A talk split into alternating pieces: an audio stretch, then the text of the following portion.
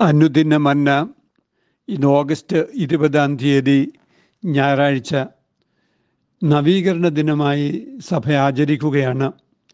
രണ്ട് രാജാക്കന്മാർ ഇരുപത്തിമൂന്നാം അധ്യായം ഒന്ന് മുതൽ ആറ് വരെ ഒന്നാം പാഠമായും ഒന്ന് യോഹന്നാൻ രണ്ടാം അധ്യായം പതിനാല് മുതൽ പതിനേഴ് വരെ രണ്ടാം പാഠമായും എബ്രായ ലേഖനം നാലാം അധ്യായം പന്ത്രണ്ട് പതിമൂന്ന് വാക്യങ്ങൾ ലേഖന ഭാഗമായും വായിച്ചതിന് ശേഷം വിശുദ്ധ ലൂക്കോസിന്റെ സുവിശേഷം എട്ടാം അധ്യായം ഒൻപത് മുതൽ പതിനഞ്ച് വരെയാണ് ഇന്നത്തേക്ക് നിശ്ചയിച്ചിട്ടുള്ള വിശുദ്ധ ഏവൻ ഗേലിയോൻ അതിപ്രകാരം വായിക്കുന്നു.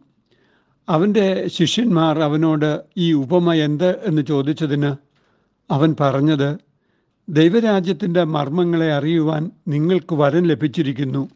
ശേഷമുള്ളവർക്കോ കണ്ടിട്ടും കാണാതിരിപ്പാനും കേട്ടിട്ടും ഗ്രഹിക്കാതിരിപ്പാനും ഉപമകളിലത്രേ.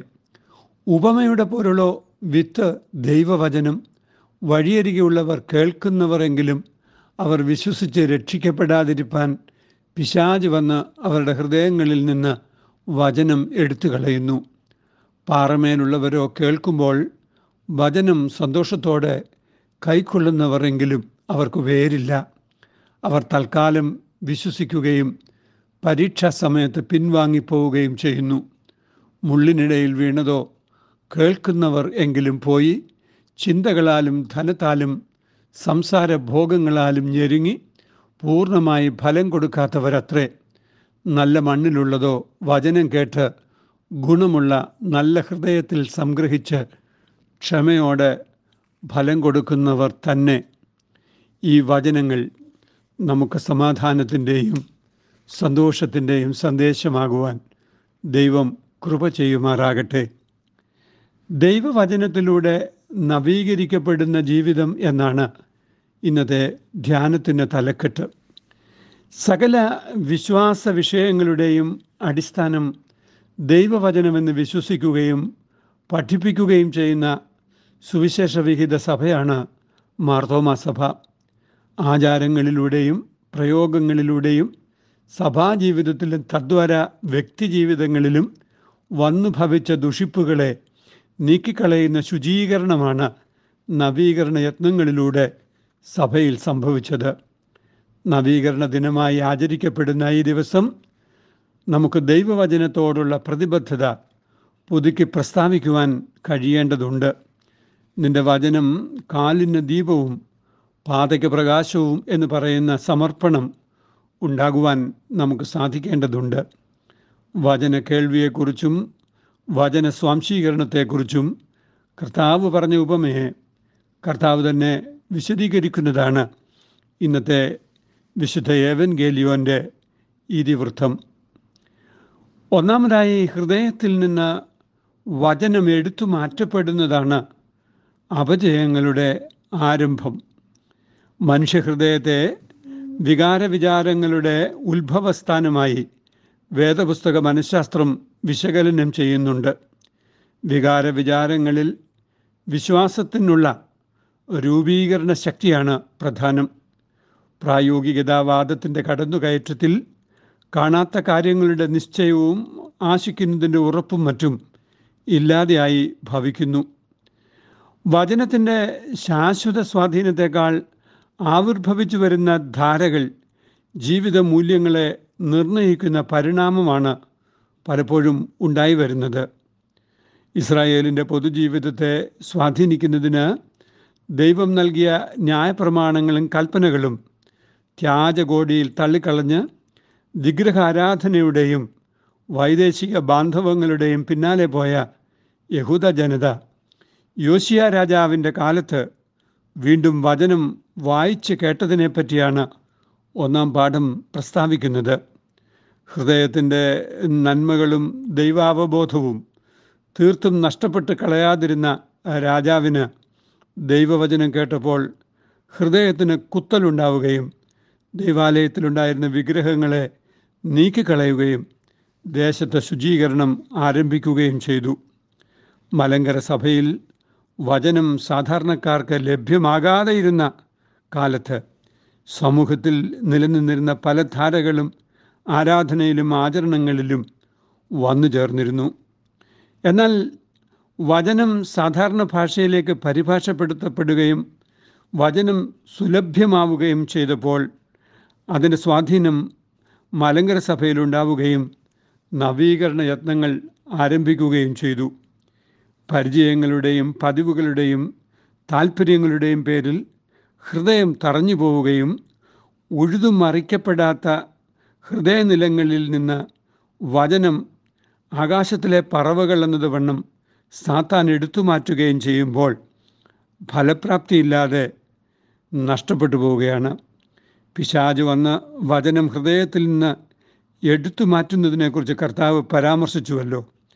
ദൈവവിരുദ്ധമായ ഭൗതിക താല്പര്യങ്ങളാണ് പിശാജ്. ദൈവബന്ധത്തിൽ മനുഷ്യർ വളരുന്നതിന് തടസ്സപ്പെടുത്തുന്ന ശത്രുവാണ് പിശാജ്. ദൈവവചനം യഥാർത്ഥമായി പരിവർത്തിക്കുന്ന ഇടത്ത് പിശാചിന് പ്രവർത്തിക്കുവാൻ കഴിയുകയില്ല. എന്നാൽ ഹൃദയവയലുകൾ ഉഴുതുമറിക്കപ്പെടാതെ ഇരുന്നാൽ പിശാജ് വചനവിത്ത് എടുത്തു കളയുകയും തയ്യാറാക്കപ്പെട്ട എടുത്തു കളയും തയ്യാറാക്കപ്പെട്ട വയലുകളിലാണ് വിത്ത് ഫലം കായ്ക്കുന്നത്. ഒരു പക്ഷേ യോശിയ രാജാവിന്റെ ഹൃദയം അപ്രകാരം എങ്ങനെയോ ദൈവത്താൽ ഉഴുതുമറിക്കപ്പെട്ടിരുന്നതിനാൽ അതിനദ്ദേഹം വിധേയപ്പെട്ടതിനാലാണ് വലിയ നവീകരണം പഴയ നിയമ കാലത്തുണ്ടായത് എന്ന് നാം മനസ്സിലാക്കുന്നു. രണ്ടാമതായി നനവിന്റെ അഭാവം വിത്തിനെ ഉണക്കിക്കളയുന്നു. വിതക്കാരൻ വിത്ത് വിതയ്ക്കുമ്പോൾ ചിലത് വീണത് ഏറെ മണ്ണില്ലാത്ത പാറസ്ഥലത്താണ്. കേൾക്കുമ്പോൾ വളരെ സന്തോഷത്തോടെ കൈക്കൊള്ളുന്നവരെങ്കിലും പരീക്ഷണങ്ങൾ ഉണ്ടാകുമ്പോൾ പിൻവാങ്ങിപ്പോകുന്ന രീതിയുള്ളവരാണ് അക്കൂട്ടർ. ഉപരിപ്ലവമായ ധാരകളിൽ ആകൃഷ്ടരാകുന്നവർ മാറി മാറി വരുന്ന ട്രെൻഡുകൾക്ക് ഇരകളായി പോകുന്നവരാണ്. ഊഷരമായ മണ്ണിനെ ഉർവരമാക്കുന്നത് മണ്ണിനെ നനയ്ക്കുന്ന ഉറവുകളാണ്. ഉറവുകൾ വറ്റുന്ന ഇടങ്ങളിൽ വരൾച്ച സംഭവിക്കുന്നു. വചനവിത്തുകൾ വീഴുന്ന ഹൃദയനിലങ്ങൾ പരിശുദ്ധാത്മാവിന്റെ നനവിനാൽ സൂക്ഷിക്കപ്പെടേണ്ടതുണ്ട്. നിർഭാഗ്യവശാൽ മനുഷ്യഹൃദയങ്ങൾ മരുഭൂമികളായി മാറുന്നുവെന്ന ഒരു നിരീക്ഷണം ഉണ്ട്. ദൈവത്തിന്റെ പരിശുദ്ധാത്മാവിനെ കെടുത്തിക്കളയുന്നതിന്റെ ഫലമായി ഉള്ളത്തിൽ ആത്മപ്രവർത്തനം സംഭവിക്കാതെ ഇരിക്കുന്നതിനാൽ യാതൊരു നനവുമില്ലാത്ത മരുഭൂമികളായി മനുഷ്യഹൃദയങ്ങൾ രൂപപ്പെടുകയാണ്. ഭൗതികതയുടെയും സ്വയം പര്യാപ്തതയുടെയും മൗഢ്യധാരകൾ ദൈവാശ്രയത്തിൽ നിന്നും മനുഷ്യഹൃദയങ്ങളെ അകറ്റിക്കളയുന്നു.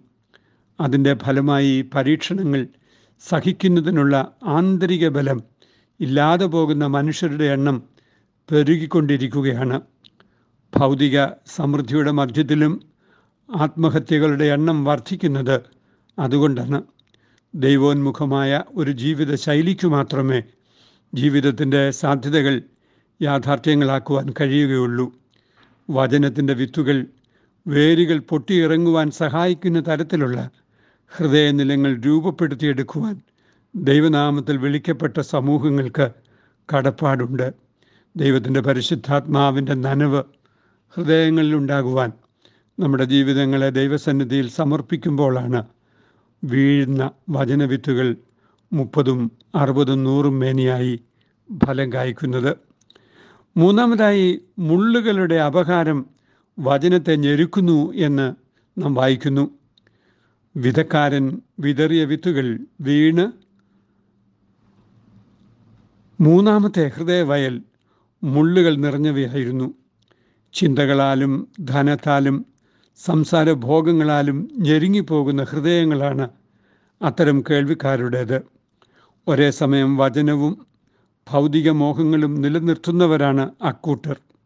രണ്ട് വള്ളത്തിലും കാലുവെക്കുന്നവർക്ക് ഒരിക്കലും അനുഗ്രഹം പ്രാപിക്കുവാൻ കഴിയുകയില്ല. ദൈവത്തെയും മാമോനെയും ഒരുപോലെ സേവിക്കാമെന്ന് കരുതുന്ന മൂഢതയാണത്. താല്പര്യങ്ങൾ തമ്മിൽ മത്സരിക്കുമ്പോൾ കാണാത്തതിനേക്കാൾ കാണുന്നതിനെ സ്വീകരിക്കാനുള്ള പ്രവണത മനുഷ്യരിൽ ഉണ്ടായി പോകുന്നു വാസ്തവത്തിൽ മുള്ളുകൾ വളരുന്ന ഭൂമി നല്ല ഭൂമിയാകാൻ സാധ്യത വളരെയേറെയാണ്. മുള്ളുകൾ നീക്കിക്കളഞ്ഞാൽ മുപ്പതും അറുപതും നൂറും മേനി വിളവുണ്ടാകാൻ സാധ്യത അവിടെയുണ്ട്. നല്ല കൃഷിഭൂമി കർഷകൻ തയ്യാറാക്കിയെടുക്കുന്നത് തന്നെയാണ്. അപ്രകാരം തയ്യാറാക്കപ്പെടുന്ന ഹൃദയനിലങ്ങളിൽ വിത്തുകൾ വീഴാൻ കഴിഞ്ഞാൽ അത് ഭാഗ്യമാണ്. ആധുനിക കാലത്ത് വ്യത്യസ്തങ്ങളായ മുള്ളുകൾ ഹൃദയത്തിൽ അപഹാരം നടത്തുമ്പോൾ ആന്തരികമായ ശോഷണം സംഭവിക്കുകയും വചനവിത്തുകൾക്ക് ഫലം കായ്ക്കുവാൻ കഴിയാതെ പോവുകയും ചെയ്യുന്ന ദുര്യോഗം നാം കാണുകയാണ്. ദൈവമേ ഞങ്ങളെ സഹായിക്കണമേ. വചനം ഞങ്ങളുടെ ഉള്ളിൽ മുപ്പതും അറുപതും നൂറും മേനിയായി ഫലം കായ്ക്കുവാൻ ദൈവം സഹായിക്കണമേ എന്ന് നമുക്ക് പ്രാർത്ഥിക്കാം. ദൈവത്തിന്റെ പരിശുദ്ധാത്മാവ് നമ്മെ സഹായിക്കട്ടെ. വീതച്ചിടുക നാം സ്വർഗത്തിന്റെ വിത്താം. ക്രിസ്തൻ സുവിശേഷം ഹൃദയങ്ങളിൽ ആത്മമാരി പെയ്യും. ദൈവം കൃപ ചെയ്യും. താരും കൊയ്ത്തിനെയും തക്ക കാലത്തിൽ കൊയ്ത്തു കാലത്തിൽ നാം സന്തോഷിച്ചും കറ്റകൾ ചുമന്നും കൊണ്ടുവന്നിടും. കൊയ്ത്തു കാലത്തിൽ നാം സന്തോഷിച്ചും കറ്റകൾ ചുമന്നും കൊണ്ടുവന്നിടും.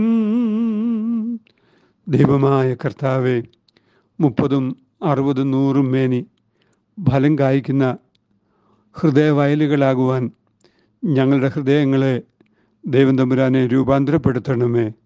ഞങ്ങളിലെ മുള്ളുകളും ഞങ്ങളിലെ ദൈവവിരുദ്ധതകളും നീക്കിക്കളഞ്ഞ് ദൈവവചനത്തിന് ഫലം കായ്ക്കുവാനുള്ള പരിശുദ്ധാത്മാവിന്റെ നനവും ദൈവമേ സാധാന്യ പോരാട്ടങ്ങളിൽ നിന്ന് രക്ഷപ്പെടുവാനുള്ള ഹൃദയത്തിന്റെ ഉഴുതുമറിക്കലും ഞങ്ങൾക്ക് തന്നെ ഞങ്ങളെ അനുഗ്രഹിക്കണമേ.